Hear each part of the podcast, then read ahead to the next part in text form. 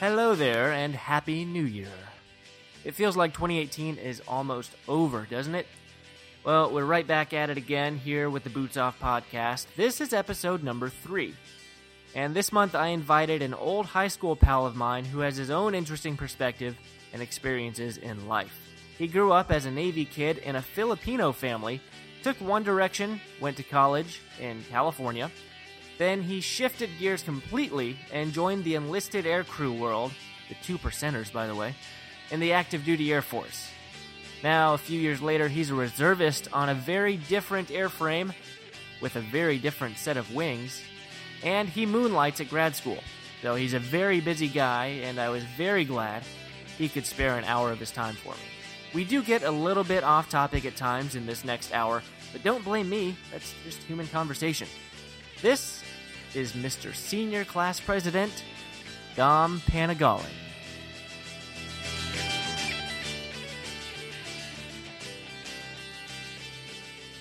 I'm so sorry we can't do it visually. No, that's that's fine. We'll do it the old school way where you didn't actually get to see the person. Okay, okay. you remember those days? yeah, we just had to call each other. What were we thinking? I don't know. Yeah, I find it funny now that we, we text each other before we call each other, before we used to just call each other. I don't even call people. I just go straight to FaceTime. just get them. I think it uh, irritates my dad because I just I always FaceTime him and in the car, you know, if he's like at dinner, you know. Full FaceTime. Yeah, I don't even know what it's like just to not see somebody anymore. yeah. Until now. Yeah, it's weird. It's different. It's different. So you're at school right now? Yeah, so today I this is kind of like my independent study day. So uh, I just come here. Right now, I'm actually going to be studying for my check ride. It's coming next week. Oh, okay. So yeah, so I just take the time to go study here at school, and there's like a private room. So I said, hey, might as well just do the interview there. Hey, not an interview. Not an interview. Oh, okay, okay, We just we just we just talk. We don't make it all formal. okay, okay. Yeah, interviews are formal. Even when I'm doing my job, you know, it, with the news, I'm I tell people all the time, this is not an interview because if you say interview, it freaks people out Yeah. for some reason. Okay, okay. So how long have you been working on this project? Um, this is episode number three. Okay, okay. Started in November.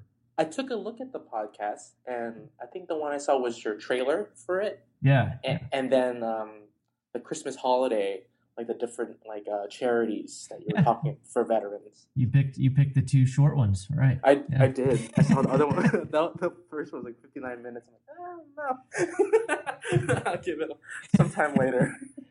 No, but you know, people actually do sit and listen to these things. It's it's funny because, and that's part of the reason I wanted to do this was I was thinking, if you listen to podcasts, we all listen to podcasts with like celebrities and uh, health yeah. experts and fitness experts, life experts. You know, Yes, and it's yes. like, well, why can't we talk to people about their military transitions, you know, and, and their time in the military?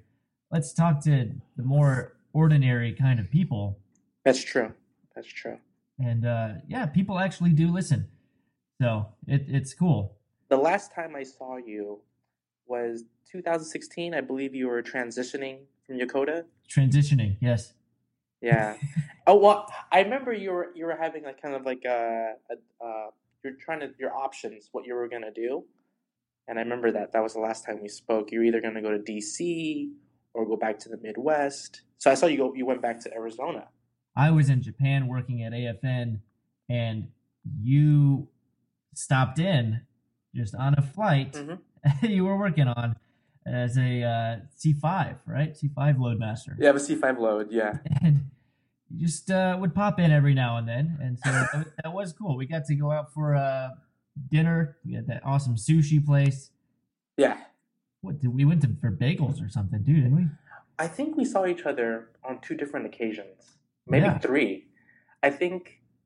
Uh, you know what? Actually, yeah, we did because we did do sushi, and then the next time we had breakfast. Right, Yeah.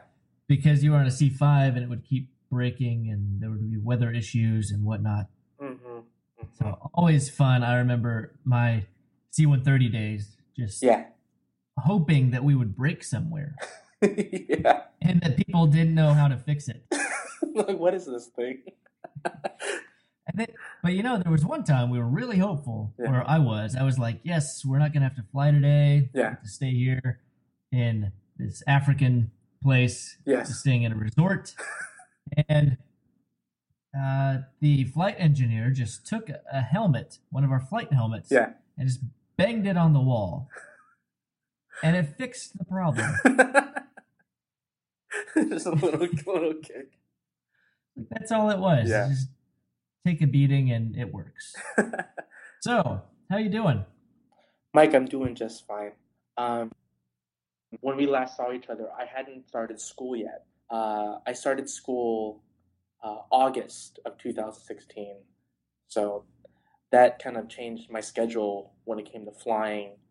So when, um, but yeah, that that's I started. I my schedule was flying before. I used to be. Um, they were, I was in orders. It's a little bit different for flying reservists. You weren't always a loadmaster. No, I wasn't. No, I wasn't. You actually, when I first found out you were going to exercise the option of enlisting, hmm you were interested in criminal justice.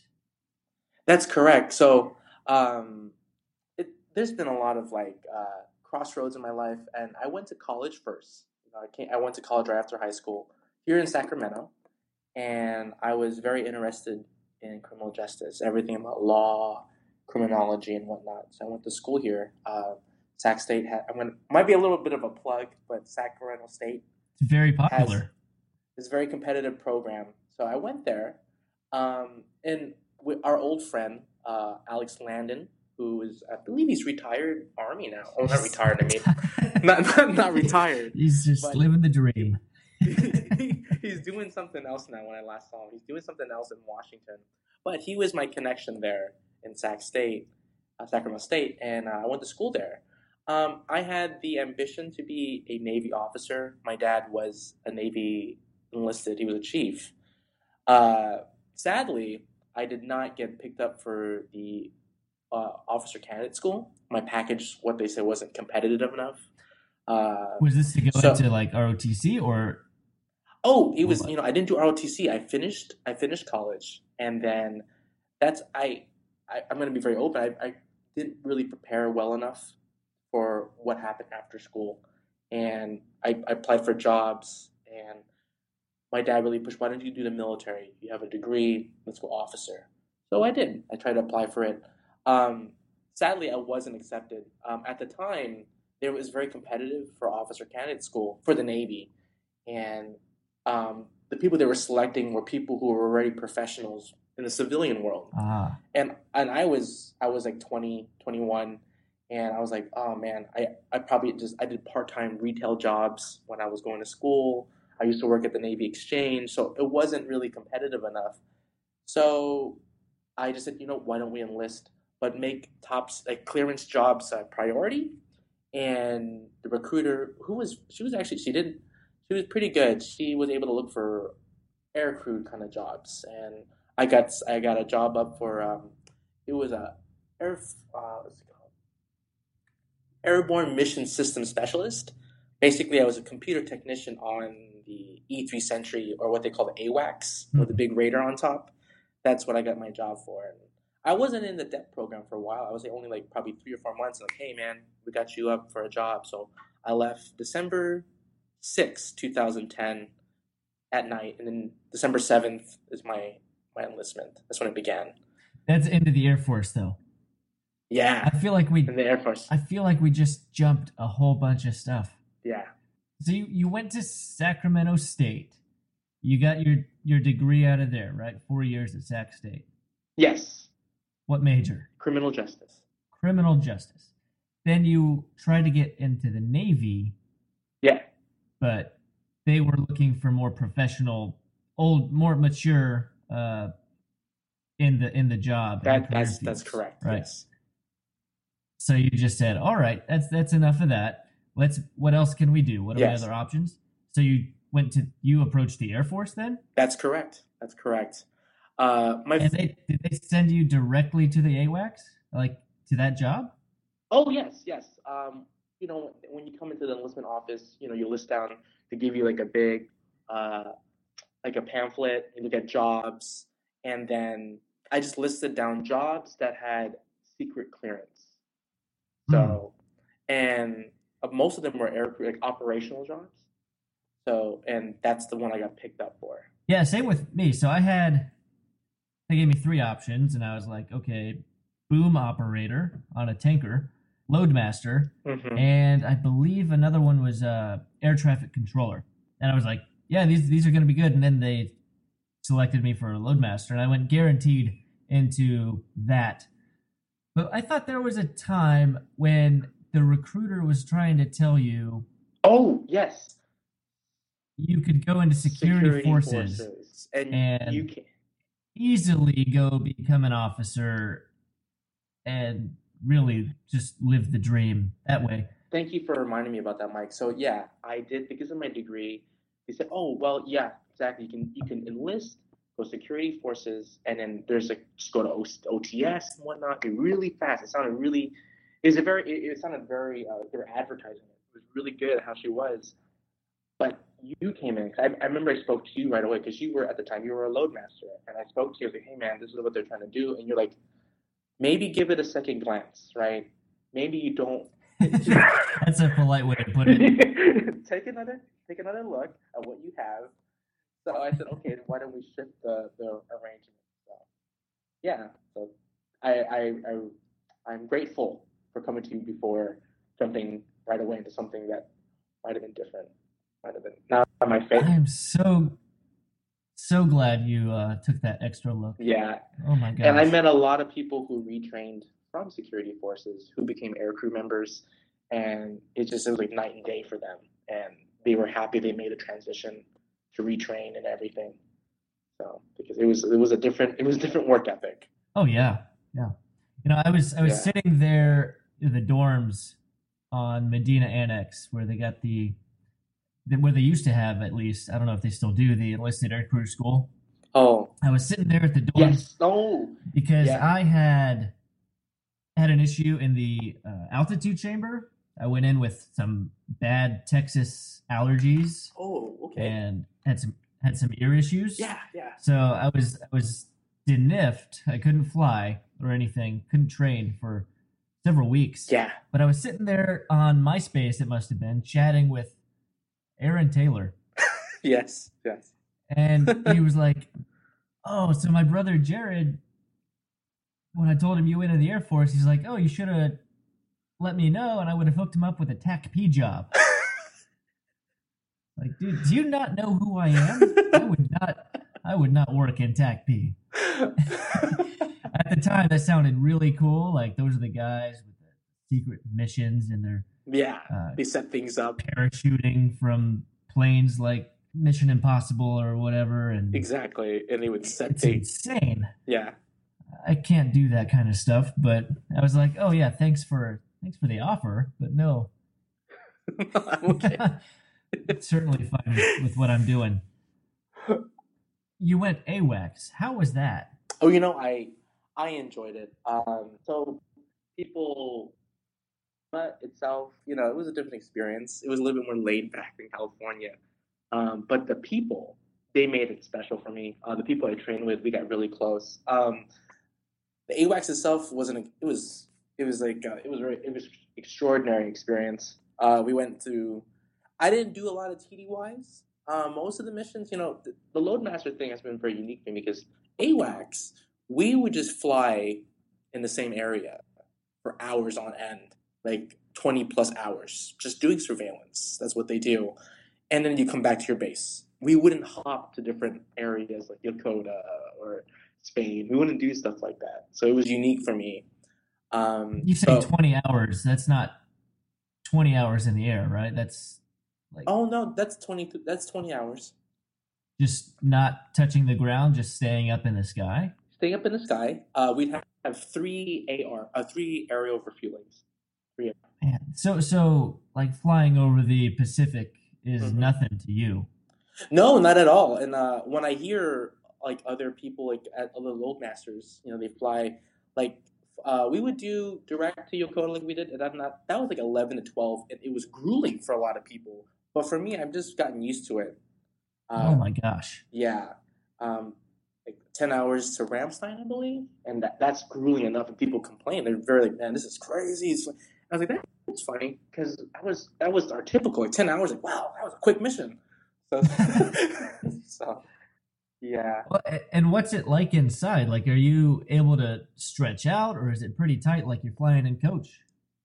Oh no, it, it, you're able to stretch out. Actually, when I fly commercial, I feel like I'm constricted because in the AWACS, once you get into cruise um, and everything, the systems are working. My job on the plane was to basically load up the computer system, their um, and all of the things that they need to do, all their secret stuff and I just maintain it. If there's anything that goes wrong, if the system goes wrong, then we have procedures to bring the system back up, restart it, change the memory, whatnot. Um, You're basically, the IT guy in the sky. Exactly.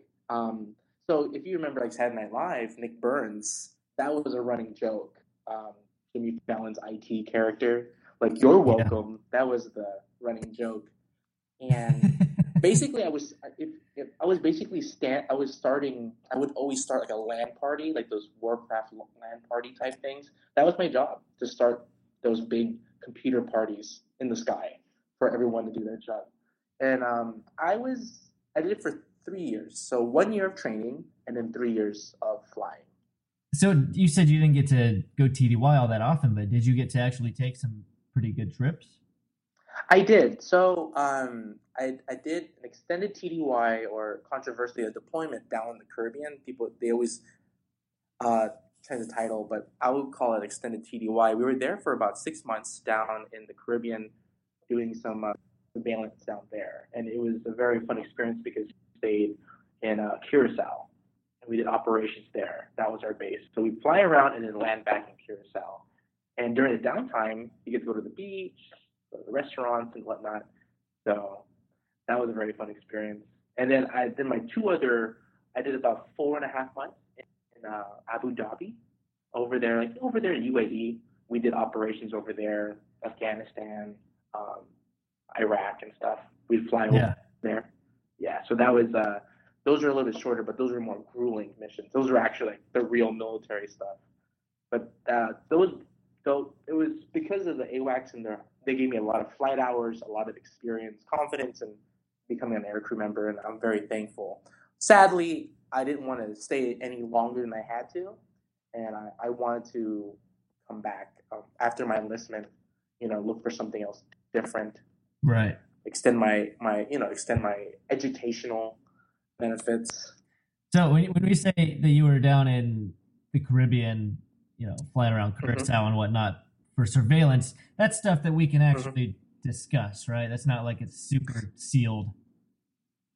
Super sealed. I have to. I, I apologize. I have to keep it pretty like just very uh, vague. Yeah, but, but like we can mention we can mention what you've already said. Yes. Oh yeah. Yeah. Exactly. AWACS is known to be the, the big surveillance thing. It's like a big air traffic control in the sky, basically. So that's what they do. Um, they they extend the eye bigger they're they're actually AWACS is actually meant to be for uh, fighter pilot for fighter squadrons. Hmm. So the fight, yeah, that's what they're. That's why we were part of the um, air ACC, the Air Combat Command. Yep, that's what we were a part of. I so we we assisted uh, fighter fighter pilots and whatnot, and and then over there in the Middle East, that's what we were more active with fighters going out there, uh, soldiers on the flo- on the ground. That was a big thing. Oh yeah, all so. about communications. Exactly. Exactly. You did a few years in the AWACS. Yes. And decided to exit the active duty life. Yes, that's correct. But did you did you know what you were going to do though when you got out? Well, my intention right away because uh, was to actually go to school. What I'm doing right now that was my big thing to uh, uh, improve my resume and whatnot. So go back to school, reap the benefits of the, uh, the VA, but in the same time, and uh, when I was going through, when I was getting ready to leave, probably like a, my my fourth year when it was time to go, um, I didn't. I spoke with my dad and other counselors. Uh, they said that my dad said, don't basically don't waste this experience you had in the middle, like the air crew, especially that job, your flight hours and whatnot. So, but I kept in touch with two other loadmasters when I was at uh, at the time. Now Lackland, Lackland is now the air crew training area now, and I met Mhm. two people there who were going to be reservists, and they're they were stationed in Travis. So I kept in touch with them off and on when I was active duty. When the time came, I talked to them. Hey, man, what is it? What does it take to get into your squadron if I want to retrain? And they right away they gave me a phone number, and I had to apply to the job just like a civilian job. I had to have a resume ready, come to the squadron in uh, civilian clothes, you know, just uh, neat and professional. And they're gonna just question me if I'm ready to be, a, uh, if I'm accepted to be a loadmaster. So, because I wanted something uh, to continue my secret clearance, to keep that active. So when I do apply for jobs, which will be this year, uh, I like to add it. I add it to my resume, something for employers to see.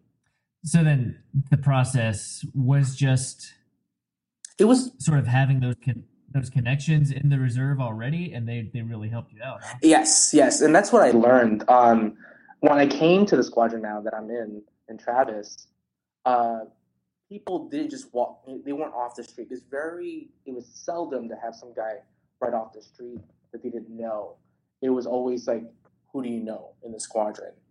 Um, because it's almost like what they say, like it's like the best kept secret as like a reservist loadmaster because you get to fly on your own time. So you get to pick your schedule. Like active duty, you flew when they told you to fly. Like that, your name's on the Oh, board. yeah. You don't decide, oh, you know what, can I fly on like Friday? And you don't get, you just like, you're there.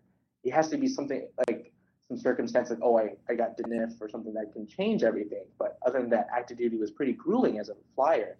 But reservists, they they cater to your schedule. Like if you can't fly on a certain time, it has to be like something crazy. But they never get to the point where they pressure people.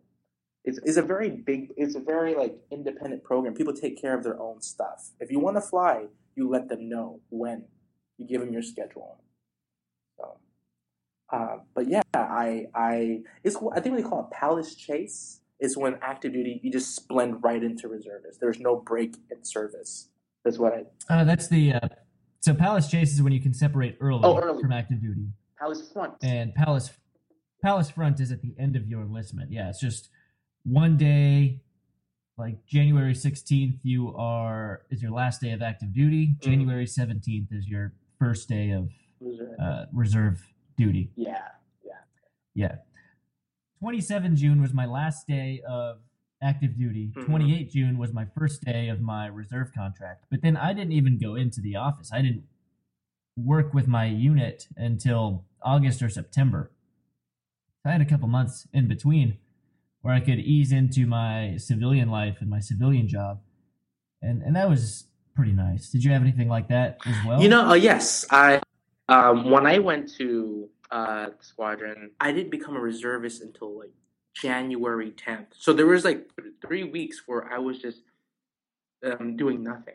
Um, so I was basically on vacation. And then when I came to Travis, um, they had to re-enlist me into the reserves. So there was just a moment in time where there was there's a break. But other than that, I, I came into the reserves uh, January 16, 17. But uh, so and but I didn't do my first UTA. Oh, actually, no, my first UTA was February of 2015. So that, that makes sense. Yeah. yeah, So not not too much of a hassle then. not too much of a hassle. And then my when I had to go back to tech school to do their Loadmaster course, yeah, that was like after the first UTA. Then March, uh, we my me and another colleague of mine we left together. Uh, we actually drove back to San Antonio, um, and then we just got BAH and everything. Uh, I stayed over there at Kelly, and just trained to be a loadmaster for the C5. And then uh, That was nearly a year, right? yeah, and they put you on orders for orders for training, and then yeah, the orders must have lasted. I was from like 2015 all the way to for a year. Yeah, for a year, a year of orders, and then uh, once that was finished, um, I blended. I went right to school.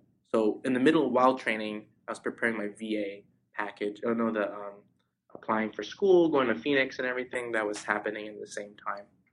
So back back to active duty. What would you say was like the most eye opening thing? Because you grew up military. We we all both of us grew up military. Yes, that's correct. And, uh, yeah, So we were sort of accustomed to the military life, hmm but we weren't, you know, serving in uniform as as kids. So going into the Air Force, what was kind of an eye opener for you? yeah. The, so as a military child, you know, being dependent, you know, we were just used to always seeing our, you know, our parents working and uniform, didn't ask too many questions. We're just kind of just used to the environment.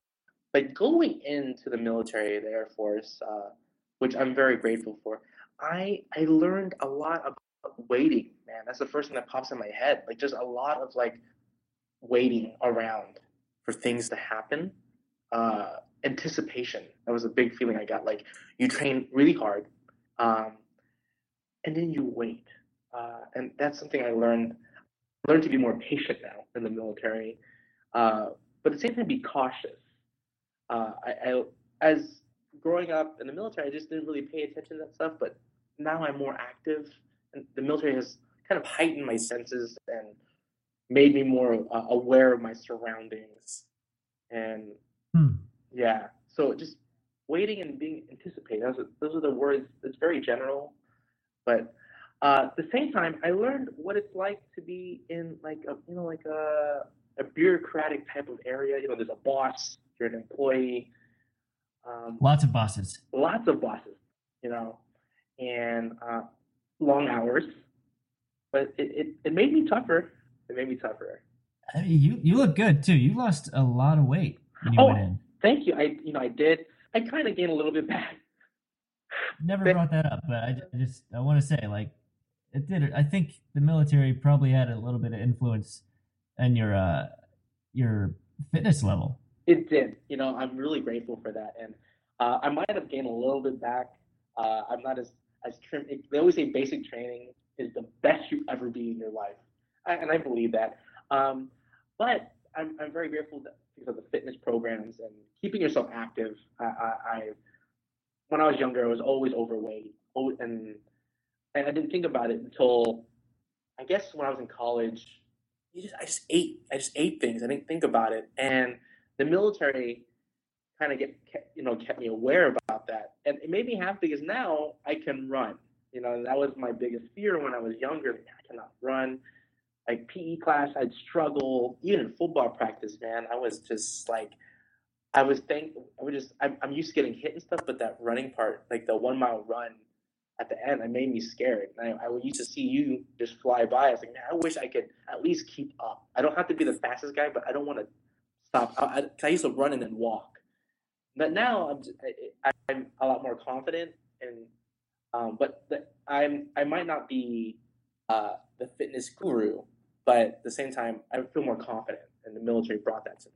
I mean, you you've always had a very good personality, very positive, at least on the outside. I don't know what's happening inside your head, yeah, but yeah, I I never saw you as someone who would get very impatient or anything like that. Um, so I figured you would do well in anything you did. For our senior year, you were the president, the class president. So yeah. you were you were a well-rounded person. Never stabbing anyone in the back like like some people either. So that's that's good to bring into the military. Well, I had good I had good friends, Mike. I had good friends. You know, it's it, it's funny. Um, it was funny during one of my TDYs. Actually, it was the one with when I saw you. We were going to Kadena after Yokota, and we broke there. And I saw Miss Falls in the commissary because she's stationed there with Mr. Falls. Oh wow! Yes, Mr. Falls is a doctor now, so he was a once a pilot is. Yeah. and uh, so he's Doctor Falls now. But it was funny, like you know, just seeing her, and it was like a culmination of everything: military, high school, everything, and it was, it was a great seeing her again. I told her I just saw Mike yesterday, and she just she just laughed so hard, and uh, that was good. And it, my my my crew was like, "Who are you talking to?" I was like, "Oh, it's my my teacher when I used to live in Italy." And it, it, it sounded so crazy because a lot of the guys in the military that were in my squadron they grew up here in California in the states. But when oh yeah, she used to be my teacher my teacher in Italy. They were so confused. Like okay, what where are you from? Like that. So just moving around and traveling, it, it's almost second nature. Like some people are, are amazed, but for me, like oh, we're gonna go to Kadena, cool, like that. I do enjoy it though, but it's uh, it's not always uh, it, it's just it's almost like a, our way of life. Yeah, we seem to know somebody just about everywhere. We went to Guam after Kadena, and then I used to live in Guam before Italy. I was there for my middle mm-hmm. school days, and I ran into a friend who was at the bar. He was performing reggae music. I said, Matt? He's like, What? Dom? Yeah, his name was Matt the Blonde, and he, he plays reggae music at the, the downtown club. And we happened to be staying at a hotel down at that time in Guam. And I went there and said, Matt's the Blonde. He said, Dom, how are you? I keep in touch with him on Facebook, but seeing each other in person, it had been more, it's been like more than 10 years. So it was fun. He, um, but he was busy at the time, so we didn't have dinner, but it was good seeing them. But it just showed like how, how, how far we've gone as military children. Like we're all spread out. There's always somebody we know somewhere. So I was in Afghanistan, uh, twenty the end of 2013 to the beginning of 2014, and yes. AFN. So I was working there as a broadcast journalist, just reporting stories from around the entire country. Yes. We had technicians as well that worked with us, and you know, just in case things broke, they needed to fix something, right? So Yeah. yeah. I was over there in Afghanistan with some sailors, some Marines, some soldiers, and other airmen. And then fast forward, skip to 2017. It's uh, late summer, and I am Yeah. in San Diego with my fa- with my family. And yeah. we just walk into the zoo. We didn't plan everything out too much, but we are like, yeah, we'll go to the zoo tomorrow morning. So we went Mhm. and got tickets through ITT and went to the zoo that morning. And I walk into the gate, and just to my left, I see a guy there in a Navy uniform. Yeah. And like he looks at me at the exact same time, and we're like, "Oh my gosh, what are you doing here?" Like this was the guy that I was deployed with in 2013, and I just see him inside the gate at the San Diego Zoo uh, while I'm on vacation with my family. Yeah. That was insane, right? That's. And he was like, "Yeah, we're just here for the for a few hours. You know, we got some time off the ship, so we thought we'd go to the zoo." And he might have been there for, uh, I think it was someone else's reenlistment. It might have been his though. I don't know. They do it a lot there, reenlistments in the zoo. I see that often. I hear about that. Yeah, it was just it was so bizarre. But then I I, I thought about it for a second. I'm like, this isn't that out of the ordinary. I see people all the time. Yeah. just It's a my past. Yeah, exactly. And it's like being in the military, it's almost like we're in a or there's another world too. Like there's the big world and then we have that world too where we see each other like, hey, hey, like that. And I remember you. Yeah. Yeah. When did you go to San Diego, by the way? I know it's off it's off uh, Um, topic. we were there like back in September or so. Oh, okay.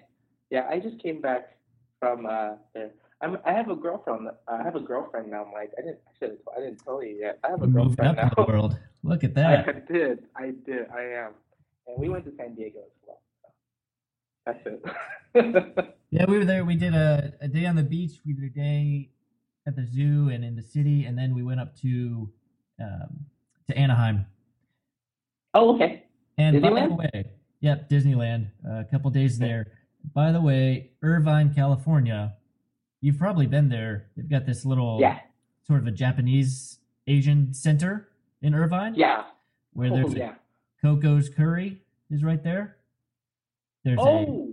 there's a pepper lunch there, a Japanese bakery right there. There's a Kona coffee. Oh. That place is it's the place to go. If it wasn't so expensive, I'd be moving out there tomorrow. you know what? I heard about Coco Curry down in SoCal. I didn't know where it was though. I was like, "What? Do you have Coco's here?" Oh man. well, they're actually spread out. They have a lot more than I thought they did initially. There Oh, are okay. Cocos all all over California. Oh man. So Okay. just I don't think there's. get some today. I know there's a pepper. I've heard my my sister told me about a pepper lunch. It's over here by near San Jose. So it's about a 90 minute drive. But she said there's a pepper lunch. So Mm. I was like, oh okay. Pepper lunch is good too. I never tried it, so I saw pictures of it. It looks very looks very tasty.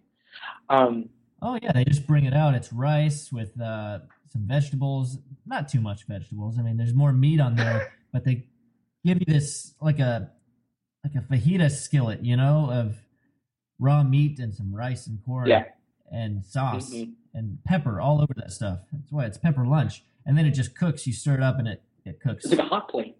It is good. Okay. Very hot. Okay. Very hot. Okay. But yeah, that's good stuff. Head down to Irvine when you when you get some time. I know it's it's kind of a far drive from It's like Northern probably- California. Probably six hours. Yeah. California is so big. Yeah.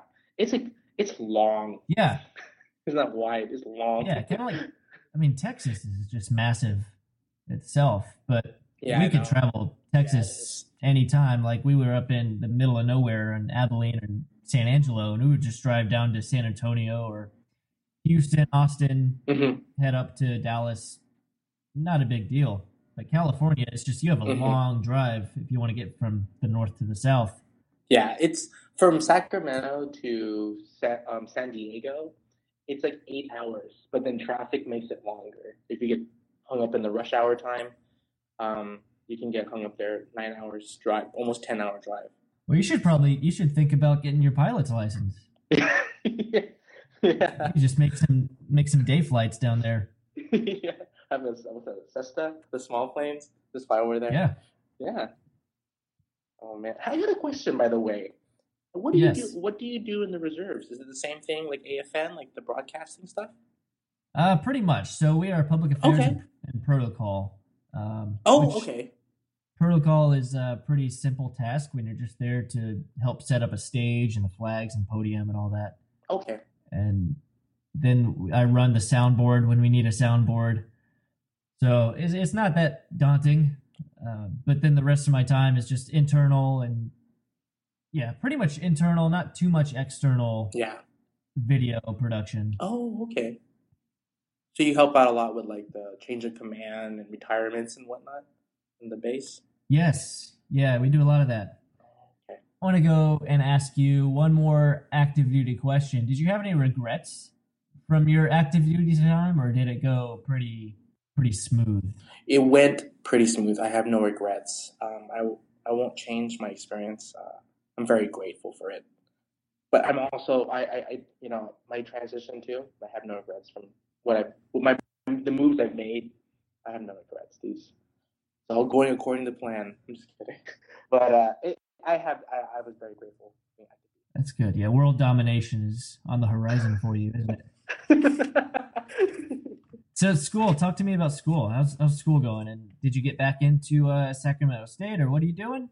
okay, so um, I am in the University of Phoenix. So initially, I applied for two schools. I applied for San Francisco State and University of Phoenix. Uh, you can San Francisco State. I was trying to go into their public policy uh, graduate school, um, and I just wanted to be get involved with local government, state working, you know, working for the state. Uh, so I applied there first. Uh, sadly, and I'm kind of used to it in my life, I wasn't accepted. Um, they kind of gave me the, you know, we regret to inform you, you know, your this and that was good, but it's just not at our standard. Good luck at your future endeavors. So then Wow, I, that's brutal. yeah, so I went to Phoenix, and they're a little bit more lenient. They're not as rigid, strict when it comes to applying, but still, you had to have a bachelor's degree. You had to have a certain GPA to come in here. So uh, they're, they're, they're, it was, they're, they still have a system here that is pretty strict. Um, came here, and they're the best thing about uh, Phoenix is they cater a lot to veterans. So um, they were prepared. They, they knew what type of person I'd be like okay we handle a lot of veterans uh, the sacramento campus is the biggest campus here in northern california um, and a lot of students come here so it's, a, it's we have a library here we have a computer lab uh, study rooms. So coming here, uh, the way the program works, we do it's actually just once a week. So we are on we're on on-site campus, and the way for the VA, you actually have to go to school. You can if you want to do online, that's fine, but you won't get the full BAH rate. You actually have to go to like a brick and mortar school where you have an attendance. Right. So Phoenix, they are their system is already prepared for veterans. Like they have, you come in, you sign in, and then they submit the attendance sheet to the VA.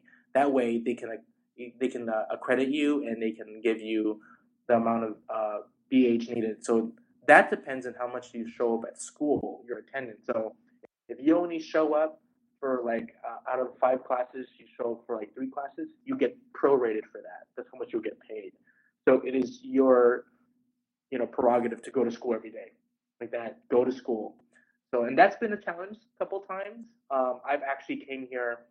I've never missed a class um, because I've tried to get my schedule for flying to to uh, accommodate my school. But there have been times when missions took longer, and I actually came to school at night in a flight suit just to sign in. Oh, jeez. Yeah, because even though I might get like two points off on attendance, I needed to get paid. So um, if you miss two, but they they understand, right? They, they do like, understand. Are they able to write?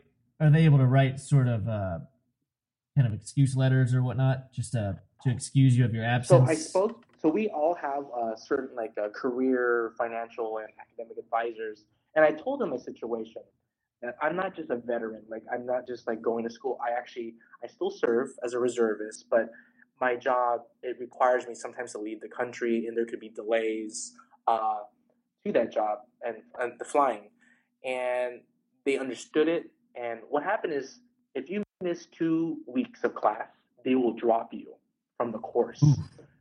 So, um, so for example, my upcoming mission, my check ride has to be on a longer mission, and um, luckily the the mission ends. So my class, sorry, I'm kind of jumping around, but my class schedule, I only go to school on Mondays, but because of the, they give a lot of homework as a graduate student, and I don't know how people do it that have you know full time jobs, but it's enough to keep me busy for a week. Um, uh, so like today, I have to start a paper. We do papers every week, so and we have to do research and whatnot. Um, so luckily, I don't have to go to school every. There's not a lecture every day, but that one that Monday, every Monday, I have to be there from six to ten p.m. before our class. Sign in. What's your program? Uh, my program is a master's in uh, business administration. It's a, a very general uh, business course that goes through leadership, uh, accounting, statistics, uh, marketing, every big uh, management courses. So are you still are you still interested in like public policy stuff? Uh yeah. You know, it, it, what the business administration it's kind of it's very fluid. It kind of it kind of it can kind of find a lot of different jobs in at least the admin and uh, kind of area. I can be, they're teaching us to be, if you want to start my own business, they do that too. Entrepreneurship, that's a class too. Yeah. So we, we learn about that. But uh, if I, I, I'm still very interested in state, like state, federal, and local government kind of jobs. So I've been sending, I've been on USA Jobs a lot, California government jobs. Now you said you said if you miss two weeks of class, they drop you from the course. Now, would I be right to say that that's detrimental to your uh, VA status and all that as well? Because you're not going to be a full time student if they drop you, are you? That's correct. So it's very, and I I spoke to my counselor about that, and I said, what happens? You know, like kind of like worst case scenario. There's a mission that gets extended longer than it has to be, and I crossed those two weeks um, they said that it's kind of like a case by case basis. They, if I were to give like you know, if I gave uh, uh, a heads up on what's going on, they could fight for me um, and kind of keep me in the program longer. Um, but yes, it's very detrimental if I just just miss two courses, and it's um, to my VA, and that's why I right now, actually, this is my last class, so I'm not too worried anymore about missing classes. I think uh, we're able to knock it out, but it was a very big problem towards the middle of the the program. There were some close calls, but I've I've been able to make all my classes. Um, there was one time we landed at 7 p.m. and I called the professor in the plane while we were unloading cargo. Like, I'm here. I will be there. And I arrived at class at 8:30. I was able. My the the load master was like, "We got it." Because with you know, you typically so C130, you guys usually have two load masters, correct? Uh, That's like yeah, it would be one, one or two. One or two. Um, for the C5, we, we have to have at least three qualified loadmasters.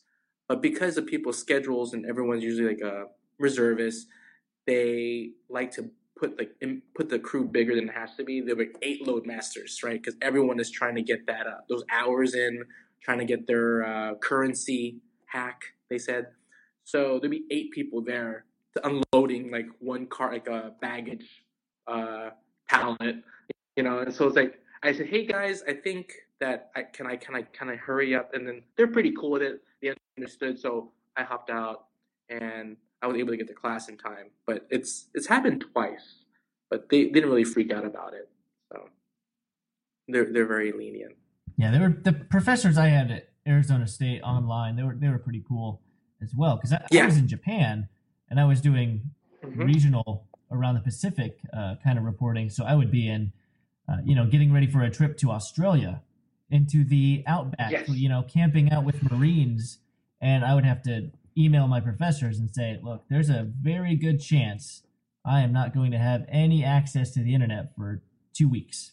Exact. And Yes. they're like, all right, we'll work with you when you get back. It's like, okay, sweet. Very easy Yeah. to, to work with when you're dealing with military TDYs and whatnot. They they don't completely understand. they don't understand what we do. Yeah. the professors don't completely understand what we're trying to do with these military trips. They might think you might be just going on a vacation sometimes, True. but true. they, they will definitely work with you. In my experience, and it sounds like in your experience too. Yes. Now, what's what's the next step for you? How is all this working out? The transition, you said there's no regrets, but everything's going smooth still, and you're on the right path. Yeah. this is the right path. There, there is a there's a little bit of fear because after I'm finished with the the VA, you know, with going to school, there's gonna be a moment where I'm really gonna have to rely on being a reserve loadmaster while I look for a job.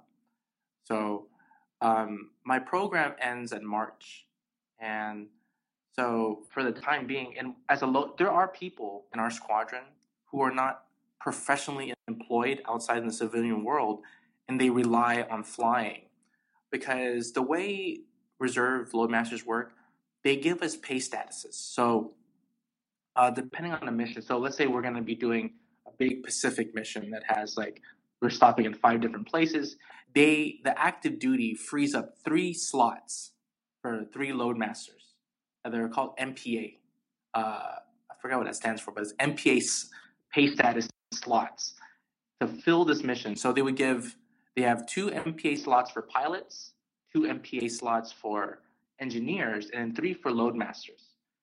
So there are people who have lived off TDYs and flying for the active duty. As a reservist, they found ways to continue earning money as a loadmaster, you know, keeping their schedule open and flying because some people don't have like full-time jobs. So that's something that it's going to be kind of like uh there's going to be a momentary lapse where I probably going to be relying on that before I find a full-time gig, like a real career changing thing. So that's something I'm I'm I'm excited but fearful in the same time um, because financially it's going to change. So I'm going to have to make some accommodations for certain things. Well, it sounds like I'm going to need to make my way back into the Loadmaster world. Sounds like a pretty, pretty good gig there. So, what kind of jobs? Yeah. Oh, What kind of jobs are you looking for, though? so currently I've just been applying to I, I went on uh it's called USA Jobs and I would just type in like admin- administration here in California and it was stuff that deals with scheduling the office work it's very general um the same time, I've been applying for companies that require like marketing assistant. Uh, like I applied for Yelp, Funko. Funko is like this toy company. Yeah. Um, yeah, they make the little pop toys. So I've just been sending it out. Sadly, like I, I got a reply from Department of Justice that says, "Hey, you know, uh, we like your thing, but you're just not qualified in certain points." So the government, what I've learned from my classmates here, it's it's kind of challenging to apply for the government sometimes because they look for specific things in your resume. So I have to constantly keep changing certain words and catering it to that specific job. Yeah, So- that's something that they did teach me in transition assistance, the TAPS class, that Yes, yes, you want to cater tailor your resume to the job descriptions. Yeah. And it's a very valuable tool to, to Mhm. have in your in your back pocket that not everyone's going to do when they're applying to jobs just because it is a lot of work. So a lot of people are going to think, yeah, they don't care about that. Hmm. But then they're not going to get the jobs because their computer systems are searching for these keywords and exactly. and you're the one that's going to go and put in that extra five minutes to change your resume up and attach it and you'll get the job because you've got the right keywords The right keywords. Yeah. It's actually very important and you wouldn't always think that it is but just that Mhm. little bit of extra work can go a long way some of the people in my class right now, one of them, he is, there is a couple of veterans in there. And uh, my class started out with like 13 or 14 people. Now we're like down to four people in the program because a lot of people just dropped the program because of their schedules. Um, they weren't interested anymore. But the veteran, there's one guy, he's in my, he's in my group. He is a, uh, he was like medically discharged, something like that. So he had the VA, but then now he's on like this other like uh I forgot what it's called, but it's like a, oh Voc rehab. It was like another thing where you just he, since he was medically discharged and he has a certain percentage on his uh uh he he's called it's called vo- vocational rehabilitation. oh right Yeah, so he just goes to school forever, Yeah, so, depending on how long the program is. so they'll help you out the va with your benefits. That's awesome to know. De- definitely. And but the the thing with the va is you have to ask the right questions and you have to be very um, proactive with uh, how your, your paperwork is done and uh, when you get paid. Because you know in the military it, being active duty sometimes you're used to being kind of like uh, spoon fed or your hands held sometimes people reminding you um, but when you get out no one reminds you anymore you know so you have to make the phone calls you have to make the appointments because there's not going to be a scheduler waiting to do it for you. So that's one thing with the VA. Like they'll do it for you, but you have to be, uh, you have to know, let, you have to ask the right questions and be proactive. yeah you get it's tough to find the right people to, to ask those questions to as well Yes. but you gotta be dedicated i guess i've been learning the same kind of things with getting my medical records from my previous base Yes. it's not Yeah. a very fun process It's not. It's not. you're in the filipino community That's correct. and i know you guys are always really tight i'm just not sure do you guys do you have any personal uh, passion projects any organizations you're involved with since you've uh, left active duty anything like that Oh, truthfully, I haven't. You know, um, okay I, um, yeah, I, I'm not. you don't have Uh, time for that man No, no. When I was, when we were like, you know, dependents, you know, when we were kids, we were part of like that, the local Filipino American community on, on the base. But after that, I just kind of did my own. I kind of got very discouraged when I went to college. I was looking forward to doing something like that, but uh, some of the members of that Filipino club weren't very inviting. So they kind of gave me like a, it kind of gave me a sour taste in my mouth. So um, I ended up not being part of a lot of the big Filipino movements and everything. Yeah, it's been kind of an, a little bit of an internal struggle sometimes, uh, being a Filipino American, and there sometimes there's sort of a competition sometimes, and so I kind of just like, you know what, I'm I'm gonna take care of my priorities, my family. Uh, my my my dad and my mom, they're part of like an older community of Filipinos uh, that they associate with over in the Bay Area, but it's not really like for every. It's just like for the older folks. hmm. So is that sort of uh, not camaraderie, but that kind of organizational thing is that kind of fallen apart with the generations? It's it's changed. Um, you know, it's it's so different now with uh, how the generations have changed with all the activism and cultural, like letting everybody know about their culture, because I think everyone has their own interpretation of the culture. Uh, and the big thing is like, there's a big difference between Filipinos that grew up here in the States and Filipinos who migrated here from the Philippines. They have two different perspectives, and it's kind of hard to get everyone in the same picture. Um, I've always struggled because I was a Filipino American with my dad, but I was a military kid, and we moved around a lot. And um, there was never enough time to really um, you know, set up with the. When I came to the States, when I came to college here, I was a lot different than the military, the Filipino kids that grew up here in California. Like it almost felt like we were speaking different languages in a way. Like we just knew different things. Um, and I felt a little bit more closer uh, with sometimes with Filipinos from the Philippines, but still, I didn't grow up in the Philippines, so I was almost like in the middle of everything, you know. Um, so it was hard for me to associate sometimes with certain clubs in on campus. Um, in the base, when an active duty, we didn't have a very strong Filipino American community club type thing. I had Filipino friends, but it wasn't as solid as when I was when I was a dependent. The the Filipinos during my dad's generation, they came from the Philippines. They were a lot solid compared to the Filipino American children who grew up and it became active duty. Yeah. Mm-hmm. Mm-hmm. So it has been a big thing, and I, I, not per se I hate I, I don't dislike the Filipino. I'm not saying I don't dislike the clubs. I just I I don't find it as a priority of mine to really get involved and with them at the moment at least.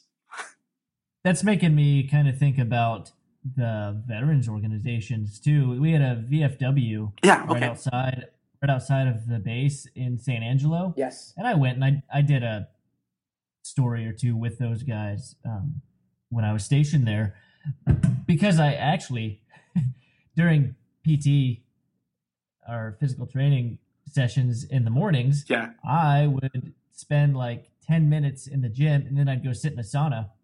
and I'd end up sitting in the sauna for an hour with uh, two older veterans from like the Vietnam era. Yes. Who were very heavily involved with the VFW. And they would always talk to me about these uh, younger kids who are just stuck on the base and they don't ever get out and all they need to do is go down to the VFW and talk to all these other older vets and share experiences and stories and get a free meal. Yes, yes. And they they were like almost begging to get people in their doors so they could, you know, not just broaden their organization and get their membership up, but just so they could have people to talk to with the same experiences. Yes. Yes but I think that's still sort of fading away. Yeah, yeah. We kind of, I don't know. I guess sometimes we alienate each other with different experiences, and sure. I don't know what kids want these days. I don't know. they want they want likes on their they do Instagrams. they do they do the BuzzFeeds and whatnot and Tide laundry detergent pods. You know, I didn't know that was I didn't know that was a problem. The Tide detergent? I didn't know people were eating that stuff.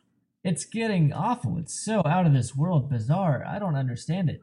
You got kids putting detergent in bongs and uh, just oh, I didn't chewing them in their mouths and I didn't know that. You know, it's getting it, out of You hand. know how we, you know, when we grew up, you know, you played Truth and Dare. I felt like no. it's like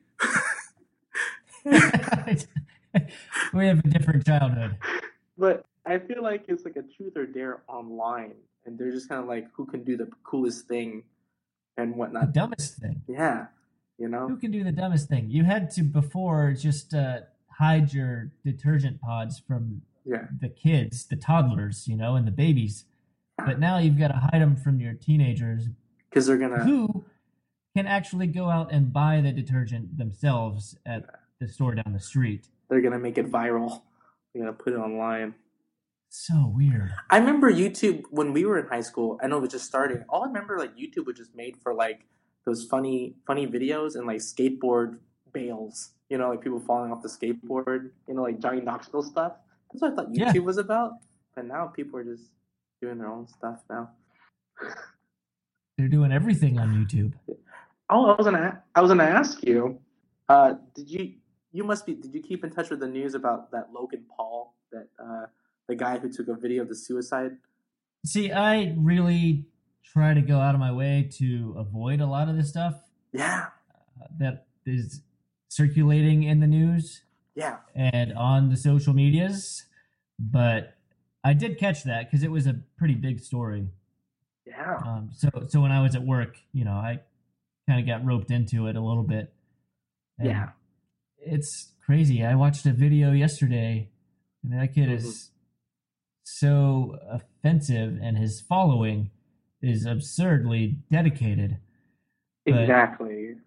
It it makes you want to they want to re-examine YouTube and how they have can they how do they control their, their talents or whatnot their people that post. You know, if he can do that, then I'm sure anyone else can. So that's it's, it's Well, that's the the problem. Is Yeah. is this a free speech issue? Like, yeah can he do that and offend people? And I saw this other video of it was like a montage of him doing all this stupid, all these activities in oh in Tokyo. yeah said if you thought that was bad check this out I was like oh my god it was the Gaijin Smash the one you said Gaijin Smash Gaijin Smash. Yes, you remember that? yeah yeah Yeah, it's. I mean, I'm not going to go into all of the issues that we've had with Japan. You know, Oh, yeah. stemming from Okinawa and the Marines down there, the Navy reservists that came in Mhm. and uh, did some horrible things that put us on a curfew. yeah But when you have those kinds of problems with Mhm. our military over there, and then you bring in some idiot kid, Mhm. they're really not going to like us. Not at all. Not at all. Gives us a big black eye. It just reinforces it. Yeah. Okay. Is there anything else that uh, you want to talk about? I mean, we've we've covered quite a bit. What's what's the rest of your day like? What do you got going on? You've got this study day. I'm going to be studying, and then that's pretty much it. And then tomorrow I'm going to be doing a reserve job too. I'm um, you know, you, you, do you know that uh, I'm you know when you go to to your UTA, the one that logs you in, Yes. that's my job.